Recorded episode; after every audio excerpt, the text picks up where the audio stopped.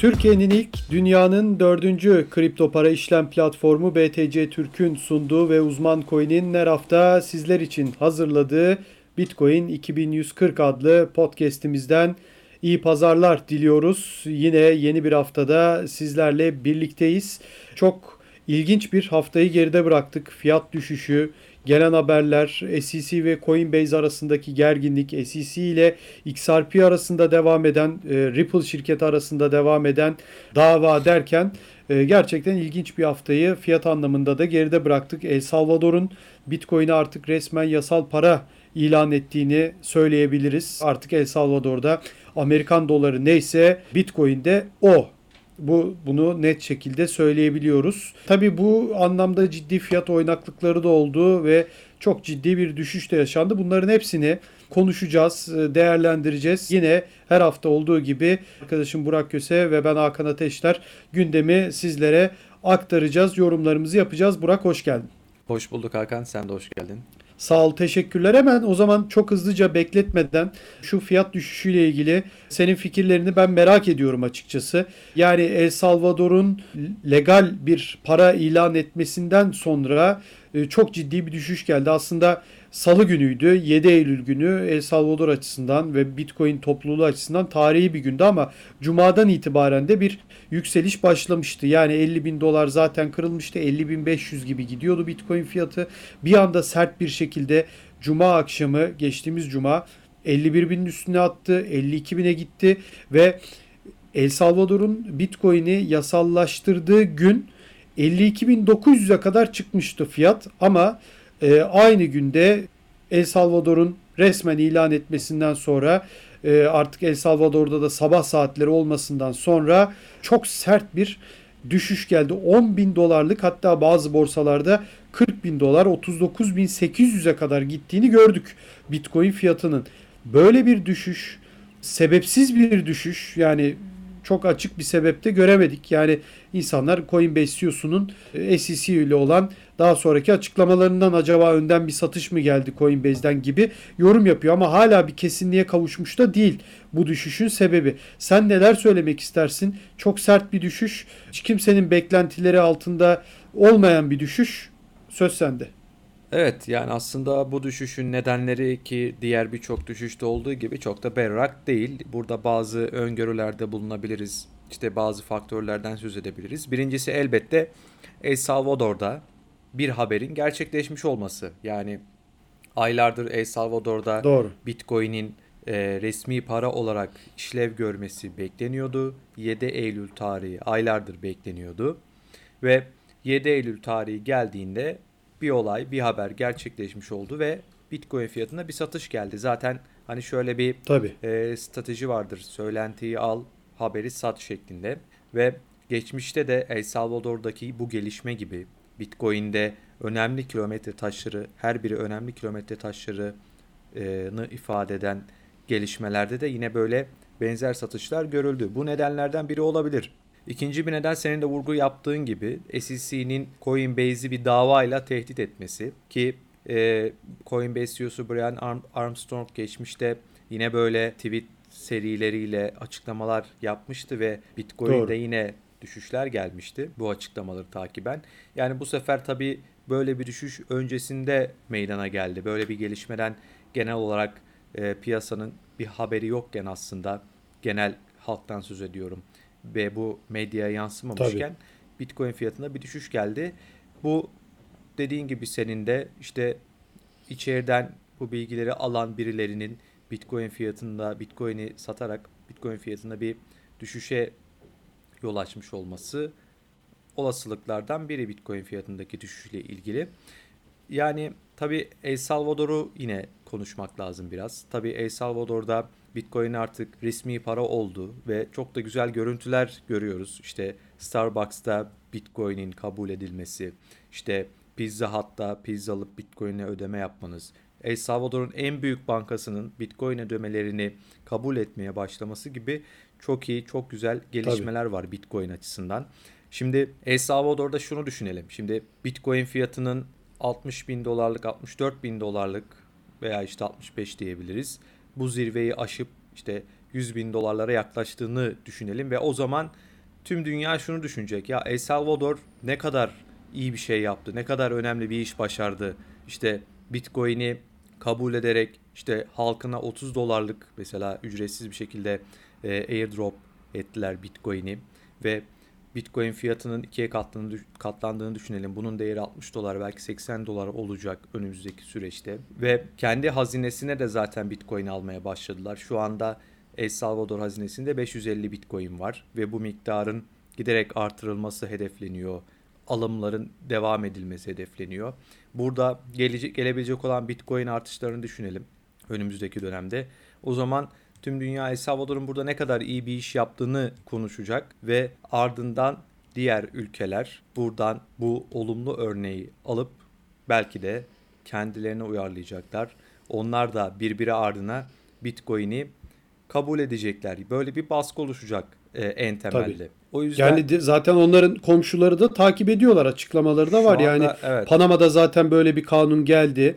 Zaten bunları geçen hafta da konuştuk. Güney Amerika'da olsun, Orta Amerika'daki diğer ülkelerde, komşularda olsun hep bir izleme var ve hep de Bitcoin'e karşı olumlu bir yorum, üst üste yapılan yorumlar söz konusu. Evet, yani şu anda böyle çalışmalar var ama benim bahsettiğim böyle başka şu anda herhangi bir şekilde, tamam Panama'yı duyduk, Paraguay'ı duyduk. Diğer işte birkaç tane ülke daha sayabiliriz belki. Ama böyle bahsettiğim senaryoda çok daha fazla sayıda ülke bu adımı kısa süre içinde takip edebilir diye düşünüyorum. Yani piyasada genel olarak işte düşüşün nedenleri bu saydığım iki neden olabilir. Bunun dışında zaten son dönemde long pozisyonlar ciddi şekilde artmıştı. Hatta işte %93, %95'e varan oranlardan söz ediliyor long pozisyon oranlarının. Yani böyle top noktalarda zaten Bitcoin fiyatında da sert bir geri çekilme oluyor. Ben iyi bir alım fırsatı verdiğini düşünüyorum aslında 42.000 dolarda Bitcoin'in 42.000 dolar seviyelerinde. Ve şunda da yine daha önceki podcastlerde söylediğim gibi aynı görüşteyim yine. Bitcoin'in geçtiğimiz boğa dönemlerinde bu gibi düşüşler yaşayıp yoluna yine hızlı, tabii, hareketli ve eski zirvesini aşan bir şekilde devam ettiğini geçmişte gördük. Geçmişte bunun örneklerini yaşadık. Yine aynı benzer bir dönem içerisinde olabileceğimizi düşünüyorum açıkçası. Burada piyasa aslında Ekim, Kasım ve Aralık dönemlerini bekliyor. Bu dönemlerde Bitcoin fiyatının eğer geçmişteki döngüyü tekrar ederse, ki şu anda tekrar ediyor gibi bir görüntü var, tekrar zirvesinin ötesine geçmesi gerekiyor açıkçası. Peki tüm bu söylediklerine baktığında 10.000 dolar sence normal bir düşüş mü, yoksa gerçekten abartılı bir düşüş rakamı olduğunu düşünüyor musun? Hayır, abartılı değil. Bence 10.000 dolar normal bir düşüş. Bitcoin'in kendi dinamikleri açısından değerlendirdiğimizde 10.000 dolar normal bir düşüş. Baktığımızda işte 52.000 dolardan 10.000 dolara düşüş, işte %20'ye yakın bir düşüşe tekabül, evet, ediyor aslında. Yani bu tabii kısa vadede, daha kısa sürede gerçekleşen bir düşüş oldu ama Bitcoin'de zaten biz %50'lik düşüşlere bile çok alışkınız birkaç güne yayılan süreçlerde. Yani %20'lik gibi hareketler Bitcoin'de her zaman olabilir ve her zaman %20, işte birkaç gün içinde %20 oranında da artabilir. Yani Bitcoin zaten bu şekilde, tabii, doğalı, işte kendi yapısı bu şekilde olan volatil bir varlık. Bitcoin fiyatı 65.000 dolar olduğunda da aynı volatiliteyi sergiliyor. Bitcoin fiyatı 10.000 dolarken, 5.000 dolarken de Bitcoin aynı volatiliteyi sergiliyordu. Tabii. Bitcoin'in bu volatil yapısında fiyat ne olursa olsun değişen bir şey yok. Belki 100.000 dolar, 150.000 dolara geldiğimizde de çok değişen bir şey olmayabilir. Tabii o zaman da belki dediğin gibi 15.000, 20.000, 30.000'lik düşüşler, yani o biraz fazla yorar. Yani yorucu bir piyasa ama sen de bunu hep söylüyoruz. Bu kadar yorucu bir piyasada her dakika tamam fiyata bakmak olabilir. Biz de bakıyoruz. Yani hepimiz neredeyse belki yarım saatte bir en az o da böyle en uzun vadede hep bakıyoruz fiyatlara ama biz meraktan da baktığımız oluyor. Takip etmek için bakıyoruz. İşimiz bu. Ama sürekli alsat yapmak, hele bir işi bilmiyorsanız, yani bu sektördeki diğer arkadaşlarımız gibi hani burada yayınlar yapıyorlar, bizim podcastlerimize katıldılar, Twitter'da çok güzel yayınlar yapıyorlar.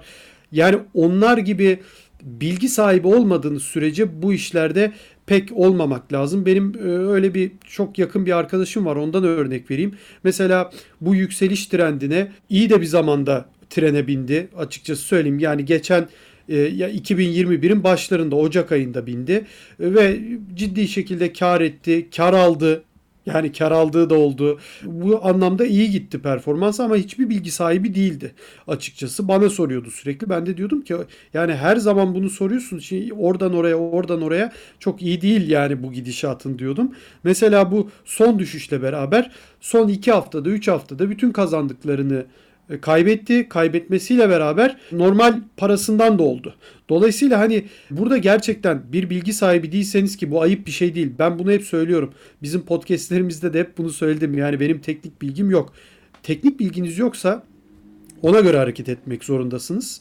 Ve o şekilde davranmak zorundasınız. Şimdi bu arkadaş işte son belki 7-8 ayda 3 kuruş, 5 kuruş, 10 kuruş hep kazandı.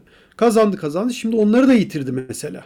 Anlatabiliyor muyum? Yani en sonunda zarar ediyorsunuz. Gerçekten ben ona söylüyordum. Bak para tatlıdır. Yapma, oradan oraya zıplıyorsun işte mesela.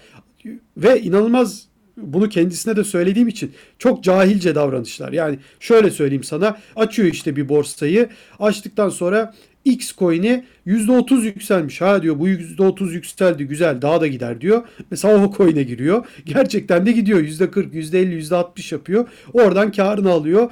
2 gün bekliyor, 1 gün bekliyor. Başka bir coin'e geçiyor mesela. O da öyle oluyor. Böyle böyle kazanıyor. Yani ama bunun bir yerde ben ona söylemiştim, tırnak içinde patlayacağını söylemiştim. İşte bu 10 bin dolarlık düşüşte mesela oradan o coin'e geçti, o coin de düştü. O yükselenler bu sefer oradan oraya zıpladıkların düşmeye başladı. Yani burada söylemek istediğim şu, çok da uzatmayayım. Bilmiyorsanız bu işi çok fazla yapmayacaksınız. Ben şahsen kendim bu işi bilmiyorum. Teknik açıdan bilmiyorum ve teknik açıdan da sürekli trade yapan biri hiçbir zaman olmadım. Fırsat geldiği zaman bazen değerlendiriyorum, bazen bu daha da gider diye düşünüyorum. Giderse satarım diyorum. Gitmiyor. Onda da alacağım kardan oluyorum. Ama bunu çok da üzülerek söylemiyorum. Çünkü uzun vadede baktığımız zaman, her zaman bunu hep sen de söyledik. Uzun vadede baktığımız zaman hep kardayız. Ben hatırlıyorum geçtiğimiz yazdan sonra çok ciddi düşüşler olmuştu yine Bitcoin'de. Eylül, Ekim ayı, Kasım ayı hiçbir şekilde böyle bir boğa koşusunun geleceğinin sinyalini vermiyordu Bitcoin. Yani 10 bin, 15 bin dolar aralığında gidip geliyordu ve hiçbir şekilde bir boğa sinyali vermiyordu. Ne zaman 16-17 bin oldu hatırlıyorum. O zaman hafif hafif acaba 20'yi, psikolojik sınır 20 geçer mi geçmez mi dedik ama onda bile emin değildik. Yani bir boğa koşusu aslında çok fazla beklenmiyordu insanlarda.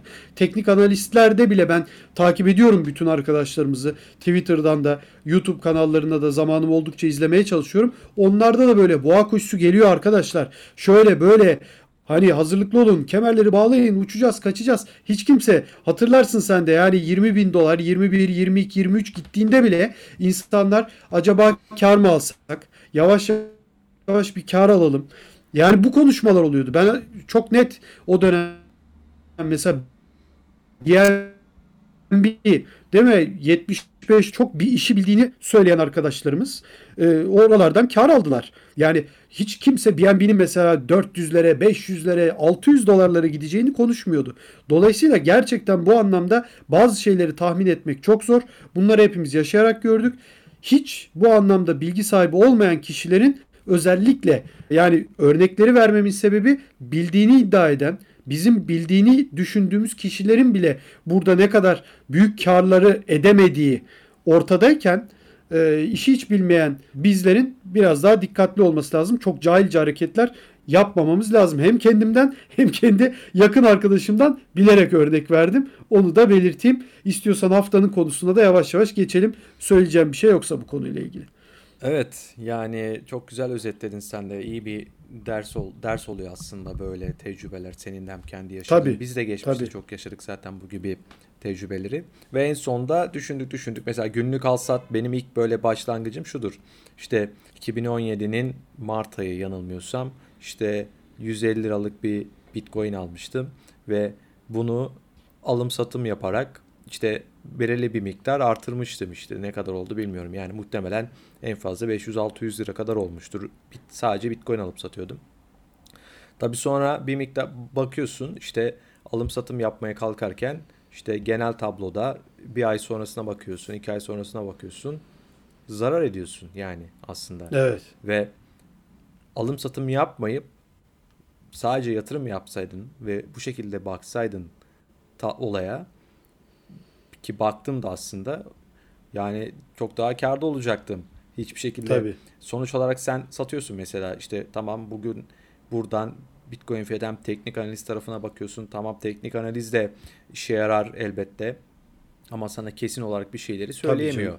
O sadece işte belirli şeylerde yol gösterici olabilir ve o da kesin değil. Tamam, teknik analize bakıyorsun, buradan fiyat aşağı çekilir, ben buradan satış yapayım diyorsun.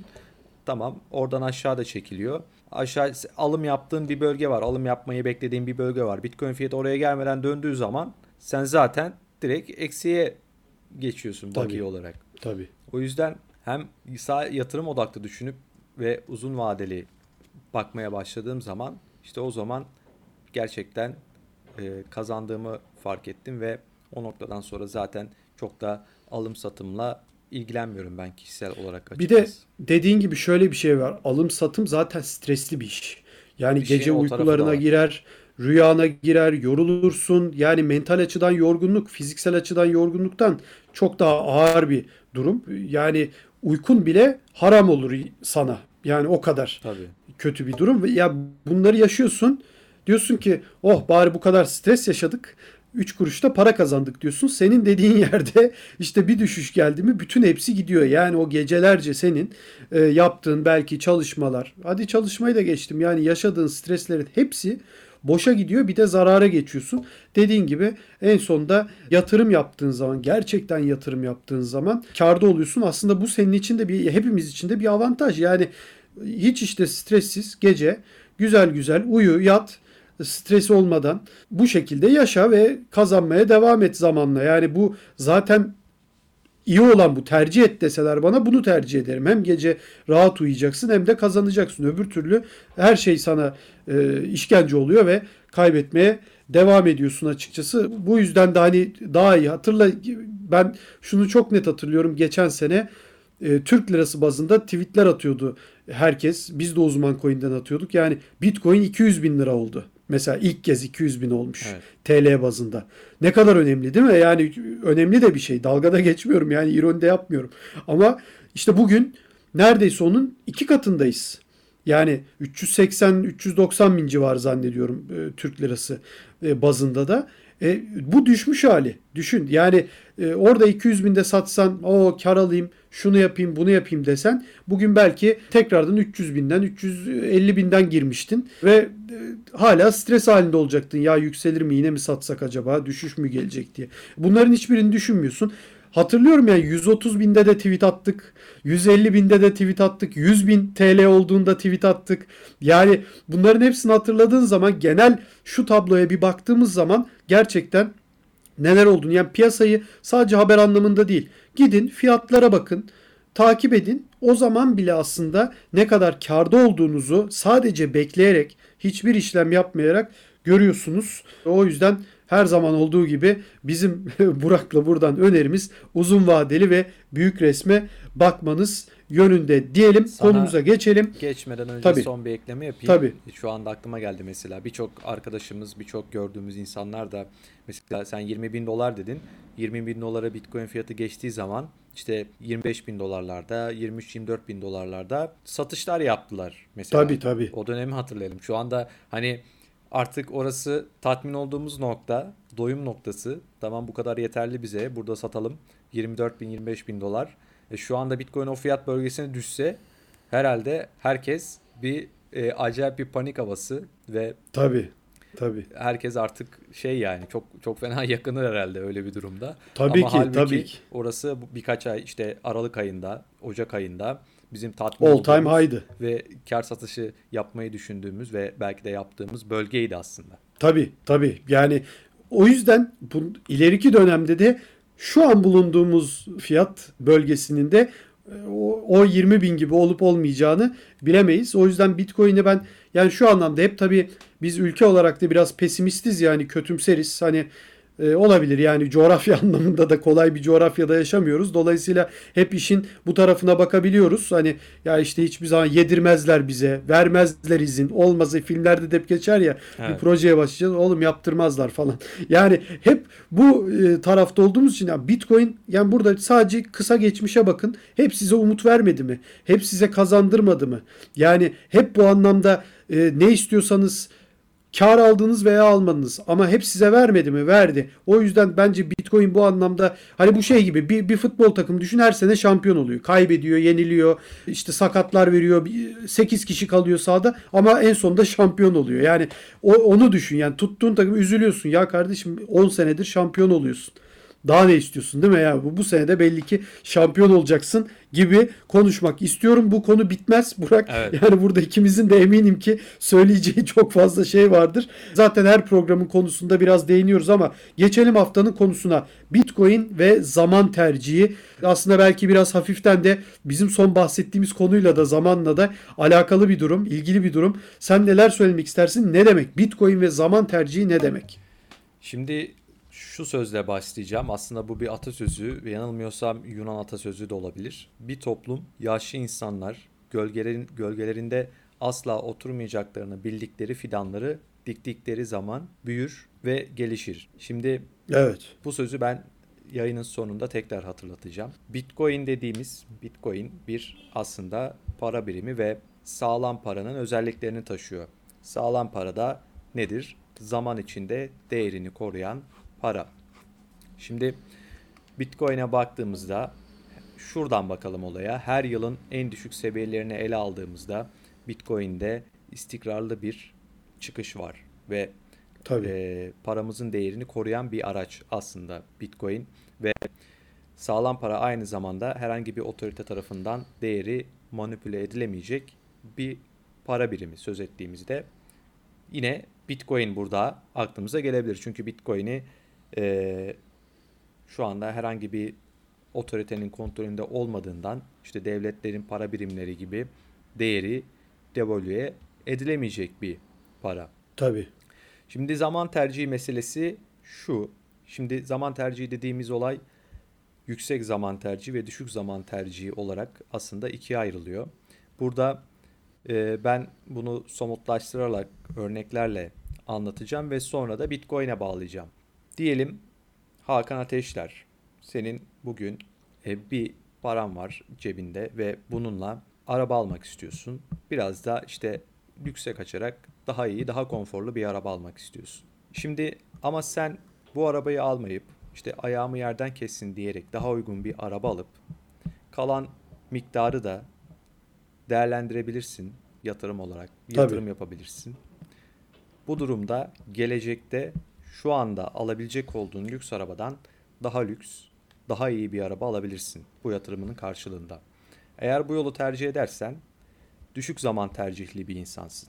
Ama yok ben bugünden işte bu arabayı almak istiyorum, bu arabaya hemen binmek istiyorum diyorsan cebindeki bütün parayı veriyorsun, bu arabayı alıyorsun ve geleceğe artık bir şey bırakmıyorsun aslında. Gelecek için bir yatırım yapmıyorsun. Bu durumda sen yüksek zaman tercihli bir insansın. Şimdi şu örnekleri yine devam ettirebiliriz. Mesela hayvanları ele alalım. Hayvanlar anlık olarak mesela karar verirler, avlanırlar. İşte anlık olarak ihtiyaçlarını giderirler. Tabii. Mesela insanlar da hayvanlar gibi avlanırlar. Ama insan mesela avlanmak için av malzemeleri üretir, geliştirmiştir ve bu şekilde farklılaşır.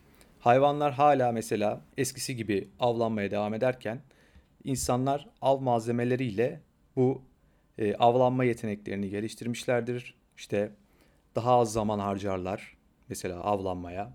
Günde mesela geçmişte aletler geliştirilmemişken 10 saatini avlanmaya harcıyorsa artık insanlar belki de sadece 1 saatini avlanmaya harcıyorlar. İşte balık tutmaya harcıyorlar vesaire. Yine bir başka örnek vereceğim. Mesela örneğin Mehmet ve Ayşe adında 2 tane kahramanımız var. Şimdi Mehmet günlük balık ihtiyacını karşılamak için 8 saat elle balık tutuyor.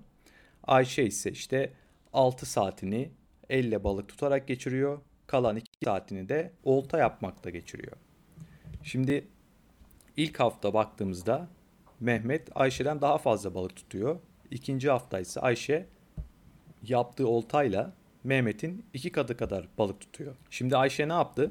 Aslında ilk hafta sadece 8 saat yerine 6 saati elle balık tutmaya harcadı. 2 saatini olta yapmakla uğraştı. Geleceği burada düşünerek hareket etti.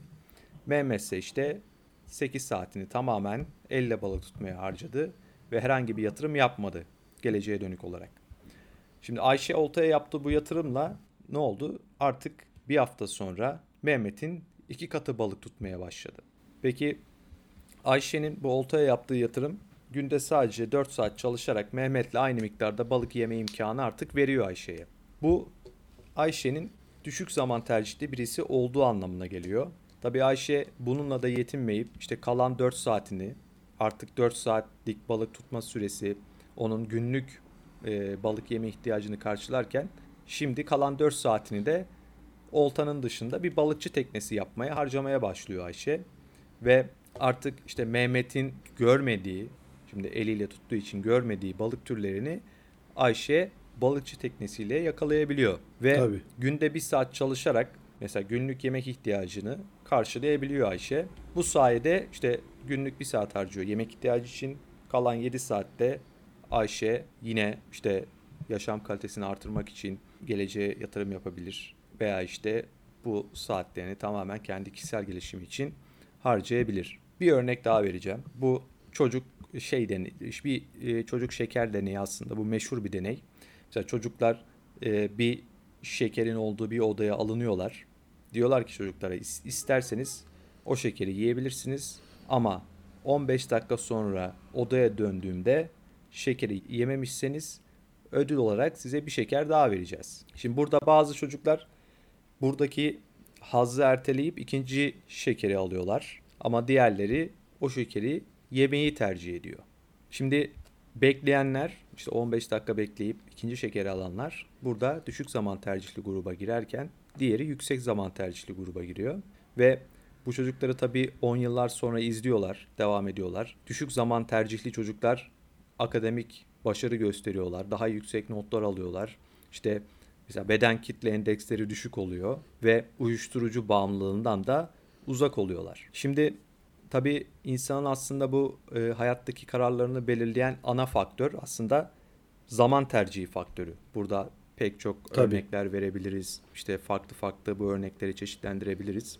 Tabii bu zaman tercihi dediğimiz olayı belirlemede bazı faktörler de önemli. Mesela can ve mal güvenliğinin, mülk güvenliğinin olmadığı, işte suç faaliyetlerinin yoğun olduğu bölgelerde yaşayan bireyler işte burada hayatlarını kaybetme ihtimali olduğu için onların gelecek beklentileri daha düşük elbette ve bu da yüksek zaman tercihlerine sahip olmalarına yol açıyor.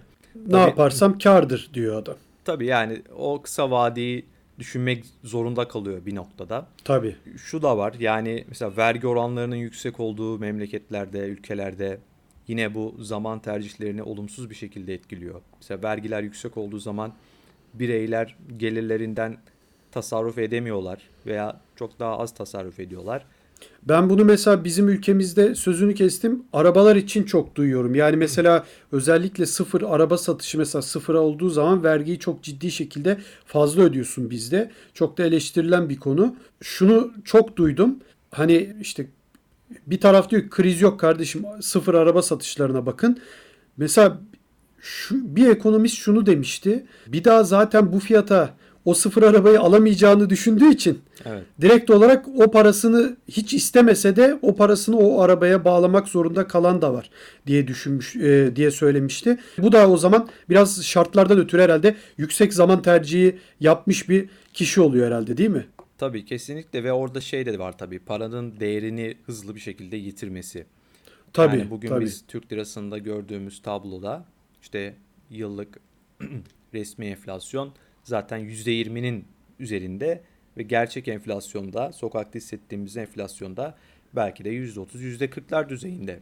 Tabii, böyle olduğu için insanlar direkt aldığı parayı harcamaya yöneliyorlar. Çünkü biliyorlar ki işte bir ay bekleseler, iki ay bekleseler aynı paraya onu alamayacak. Ve o yüzden parayı bir an önce harcamak istiyorlar. Böyle olduğu için geleceğe servet aktarımı da olmuyor. Mesela sermaye birikimi olmuyor.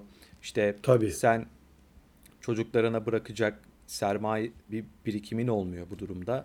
Ve aslında uzun vadede baktığımızda toplumun gelişiminin önünde bu büyük bir engel.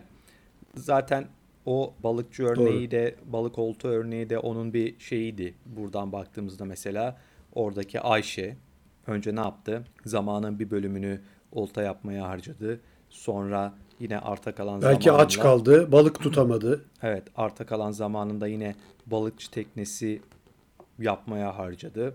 Ve daha fazla zaman kaldı kendisine. İşte onu da farklı farklı yatırımlarla değerlendirdi ve ondan sonraki çocuklarına veya onun çocuklarına burada bir miras bırakmış oldu. Ve onun çocukları da onun üzerine ekleme yapmaya devam ettiler.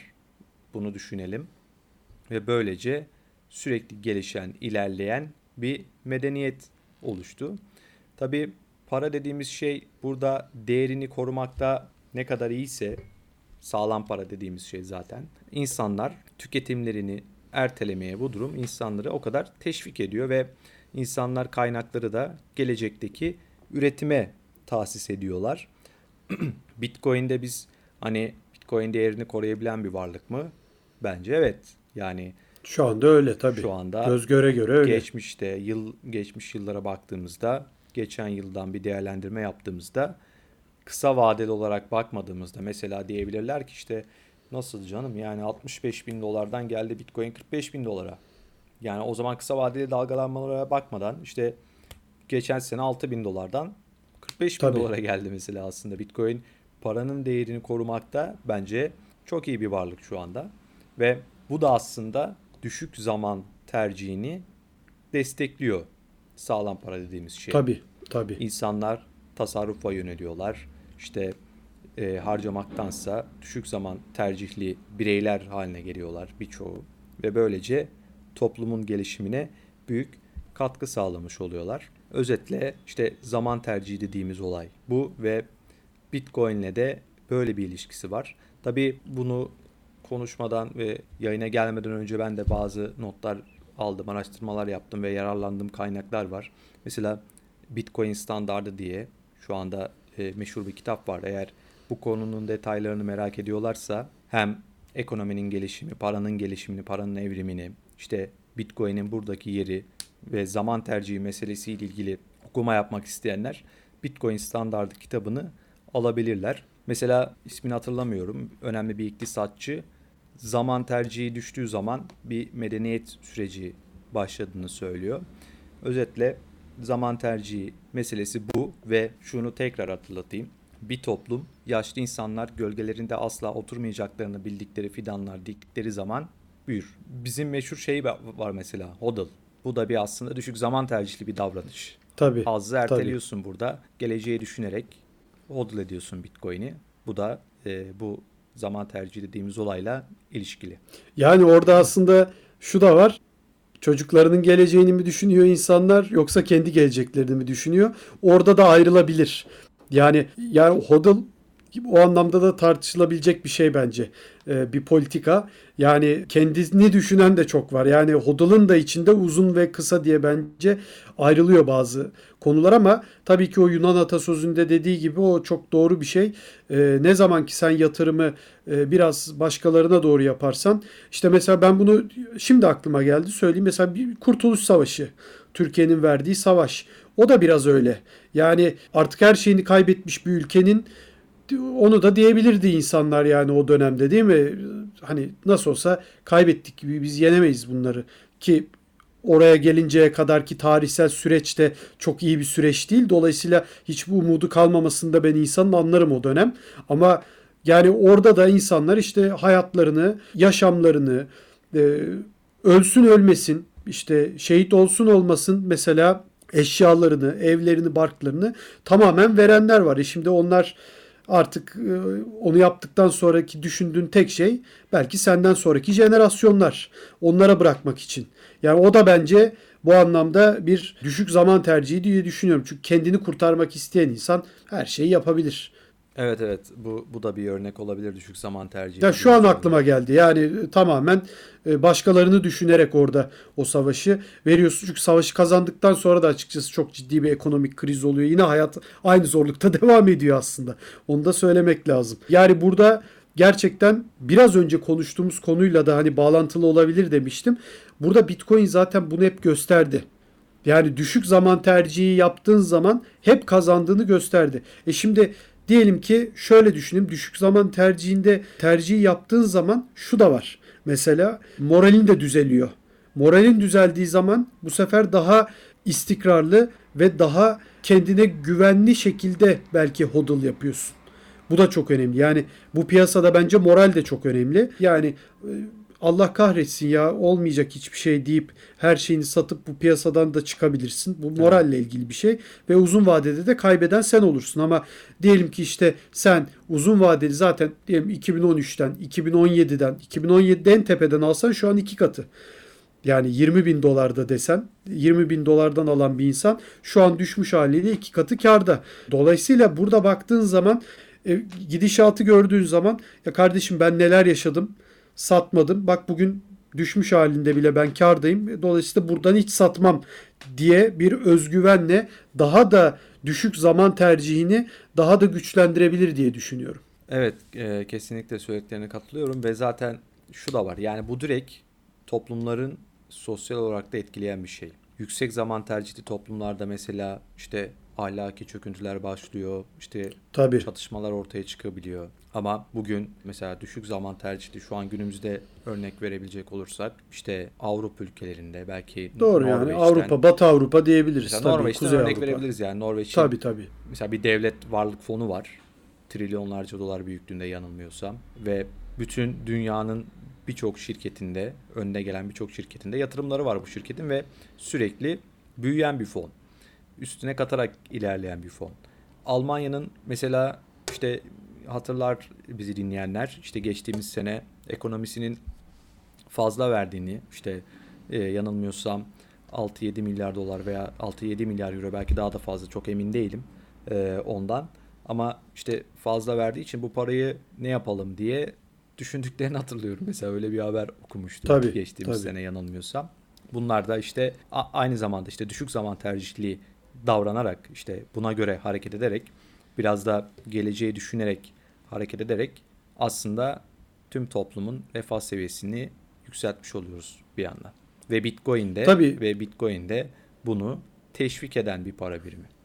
Tabii çok net şekilde. Yani bu aslında hayatın her alanında bu yani senin Norveç, Almanya'dan verdiğin örnekler çok doğru. Ne bileyim işte hani futbolda genelde altyapıya yatırım yapan ve altyapıdaki oyunculara bir türlü değer katan yani yıldız oyuncu transfer edip paraları boşa harcayıp o anda egosunu tatmin etmek çok eden başkanlar örnek. Vardır bizde mesela.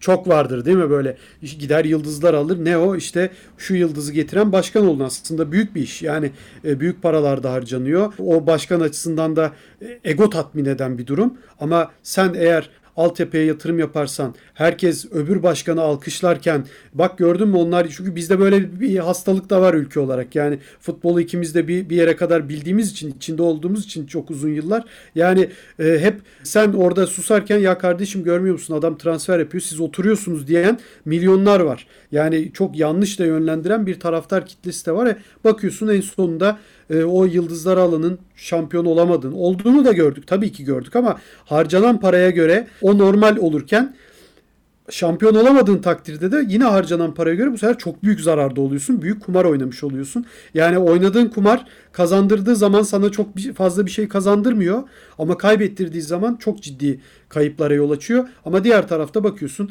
gencecik çocuklara, altyapılara yatırım yaptığı zaman bir bakıyorsun şampiyon da oluyor. O çocukları belki çok yüksek meblağlara yani normaldeki kulübe olan işte masrafı 100 bin euroysa sen onu belki 10 milyon euroya, 5 milyon euroya satıyorsun. O masrafı zaten kat kat çıkarıyorsun. Bir de kulübe para giriyor. Mesela ya bu anlamda da futbolda bile yani düşük tercihli olduğun zaman çok daha fazla şeyi kazanıyorsun. Hem maddi hem manevi. Evet. Yani mesela benim aklıma Barcelona örneği geliyor direkt. Yani onun tabii. Çok güçlü bir altyapısı var ve yani eğer mesela o kulüp altyapıya yatırım yapmayıp o parayla o dönemler mesela yıldız futbolcuları almaya yönelse bu kadar güçlü bir altyapısı olmayacak ve altyapısından ne kadar dünya yıldızı futbolcular çıktığını da zaman içinde biz gördük. Bu çok senin verdiğin örnek tam böyle düşük zaman tercihi ve yüksek zaman tercihinin çıplak bir şekilde görüldüğü iyi bir örnekti. Yani. Tabii yani hayatın aslında şunu söylemek istedim. Yani hayatın her anlamında, her yerinde biz bunun en sonunda kazandığını görüyoruz. Yani dediğin gibi özellikle ülkelerdeki bu tür yüksek zaman tercihi yapan ülkelerdeki bu seçim ahlaki çöküntüye de yol açıyor. Ahlaki çöküntüye yol açtığı zaman tam tersi daha da fazla bu sefer yüksek zaman tercihinde bulunmak zorunda kalıyorsun. O daha büyük ahlaki çöküntü getiriyor. Ve böyle gidiyor zaten ülke olarak da en sonunda dağılıp gidiyorsun. Yani iki tarafta da pozitif anlamda da katlanarak sana bir getirisi oluyor. Kaybettirdiği zaman da katlanarak bir kayıp söz konusu oluyor. Bence o yüzden burada şuna dikkat etmek lazım. Bu işin pek de ortasının olmadığını görmek lazım. O yüzden biraz daha bu anlamda okumak, bilimi takip etmek, işte bizim şu an yaptığımız podcastler ve YouTube'daki yayınlar gibi yayınları takip etmek. Yani çağın gerisinde kalmamak bu anlamda bence çok önemli. Yine aklıma şu anda geldi. İşte Mustafa Kemal Atatürk, yani çağın gerisinde kalan bir adam olsaydı, yani padişah olmaya kalksaydı, en kötü oradan bakalım. O da sonuçta padişahlığın olduğu bir devletten geliyor. Hem de o devletin ordusundaki bir subaydan bahsediyoruz. Yani çağın gerisinde kalan bir adam olsaydı, bütün bunları göremeseydi, bu sistemin çökmekte olduğunu ve çöktüğünü göremeseydi, kendi de padişah olmak isteseydi olamaz mıydı? Olurdu. Egosunu tatmin ederdi. Hak eder miydi? Belki o zaman, o döneme baktığınız zaman hak ederdi de, para da kazanırdı.